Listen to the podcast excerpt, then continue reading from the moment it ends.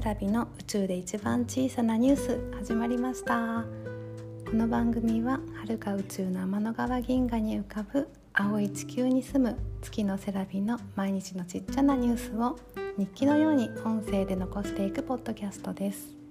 月の写真家、月のセラビが自分自身と向き合うために始めたものです。お時間の許す方はどうぞお付き合いください。さて、今日の宇宙で一番小さなニュースは、月のセラビ、樋口清則の世界を泣きながら聞きました。古典ラジオのパーソナリティの樋口清則さん、夫も樋口塾でお世話になっているんですが、樋口さんの一人語りのポッドキャストで今週の月曜日に配信された育児&家事プロマネ体験記中間レポートというのを今朝出勤中に運転しながら聞いていて泣いてしまいました。これは普段奥さんがされている育児と家事のプロジェクトマネージャーを2週間樋口さんがプロジェクトマネージャーとして実務と責任を負うっていうプロジェクトをされていて、内容は夫に聞いてたんですけど、実際樋口さんのお話を聞いたらなんかね、運転しながら涙がね出てきたんですよ。なんか実務と責任を負うっていう樋口さんの言葉がすっごくしっくりきて、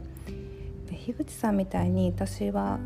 仕事が忙しいわけでもないんですけど、私も仕事をしながら育児と家事のプロジェクトマネージャーというお母さん業をしているので、樋口さんがこれ続けてたら死ぬぞって思ったっていう言葉になんか救われたっていうのかな。これ死ぬほど大変って言っていいんだと思って、なんかなぜか涙がすごい出てきたんですよね。今すごい雷が鳴ってる。今朝は朝4時50分にアラームをして、で起きようとしたらいつも7時ぐらいまで寝てる次男の1歳のこうちゃんが泣きながら起きてしまって、でちなみにこの時点でちなみにこの時点で3歳のお兄ちゃんのみっちゃんはおねしょしてパンツが濡れたまま寝てたんですけど、ちょっとこれ撮り直した方がいいかな。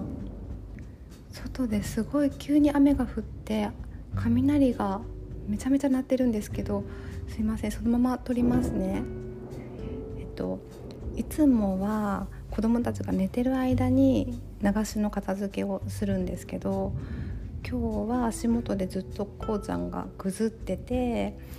もう終わるから待ってねって言いながら洗い物をして、でね、なんでこんなに早く起きるのってイライラしてしまったり、そんな風に思ってしまう自分にイライラしたり、で基本そのこうちゃんはお腹空いてる時にぐずるので、もう急いでご飯準備して食べさせながら、私も夫と一緒にご飯を食べて、で夫はご飯食べたら毎朝洗濯2回回して、お風呂掃除もして、あと最近は保育園の持っていく荷物を2人分準備する係も担ってくれているので、ものすごくありがたいです。でもね、これ2人がかりでも本当に大変で、私普段から大変って言葉は使わないようにしてるんですけど、みんな何かが大変だって思ってるので、でもね、これ本当に超大変。ざっと今朝の流れを説明すると、まず朝起きてこうちゃんが足元で泣いてる中片付けして、朝ごはんの準備をして食べさせる。でこれ食べさせるって言っても物理的にこうちゃんはスプーンで食べさせるんですけど、みっちゃんの場合はまだ眠いとかテレビ見たいとかっていうのを食べるように促す。手を洗ってきてから食べてとか、椅子に座ってとかそれが大変で、特に今日はお蒸らしをしてたから濡れた洋服を脱がしてシャワーで体を流して着替えさせてシーツも洗って、で防水シーツをしてない夫のベッドにも移動しておもらしをしてたので、夫のシーツも洗う。で食後はこうちゃんがこぼした床に散らかったパンとヤクルトが混ざり合った物体を集めて、テーブルと椅子と床を水拭きして、こうちゃんがご飯の時につけているエプロンがキャッチしたおかず、スープの具材のじゃがいもとか人参を流しに捨てて水洗いして、洗濯かごにエプロンを投げ入れて、そうかと思ったらこうちゃんが食べ終わってバーバーって言ってて、これお茶ちょうだいっていう意味でストローマグにお茶を入れてどうぞって渡したかと思ったら、お兄ちゃんのみっちゃんが牛乳ちょうだいって連呼していて、で牛乳をついであげるみたいな。そしたらこうちゃんからうんちの匂いがしておむつを交換するっていうのを自分の準備をしながらやってるんですよね。で朝の唯一の楽しみというかほっとする時間が一応あるんですけど、それは夫と温かいやめ茶を飲むっていう至福の時間で、といっても立ち飲みなんですけど、やめにある古賀製茶本舗さんの雷がすいません古賀製茶本舗さんの緑茶がすごく美味しくて、わーわーわー、もう雷がすごいんですけどそのまま撮ってます。何の話だったかな。古賀製茶本舗さんのお茶で、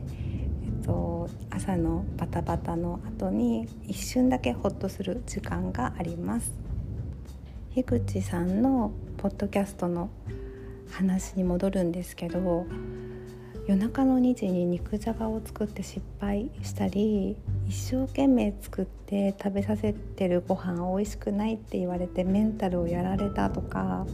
大好きな子供のために絶対喜んでもらいたいと思って作った料理を全然喜んでもらえないってかなり悲しいしイライラするって、でも絶対に子供に当たっちゃいけないから自分との勝負でぐっとこらえるっていう樋口さんの気持ちがすっごい痛いほど分かって、多分それで涙が出たんだと思います。あとお父さんだから嫌っていうのはうちもあって、うちは歯磨きがお母さんじゃないと嫌って言って、お父さんだと口を絶対開けないんですよね。なんでかは分かんないんですけど、これはお父さんには責任って一切ないので、夫も夫で拒絶された感じがして、夫もショックを受けて2人が倹約になってしまうので、私が磨くようにしてます。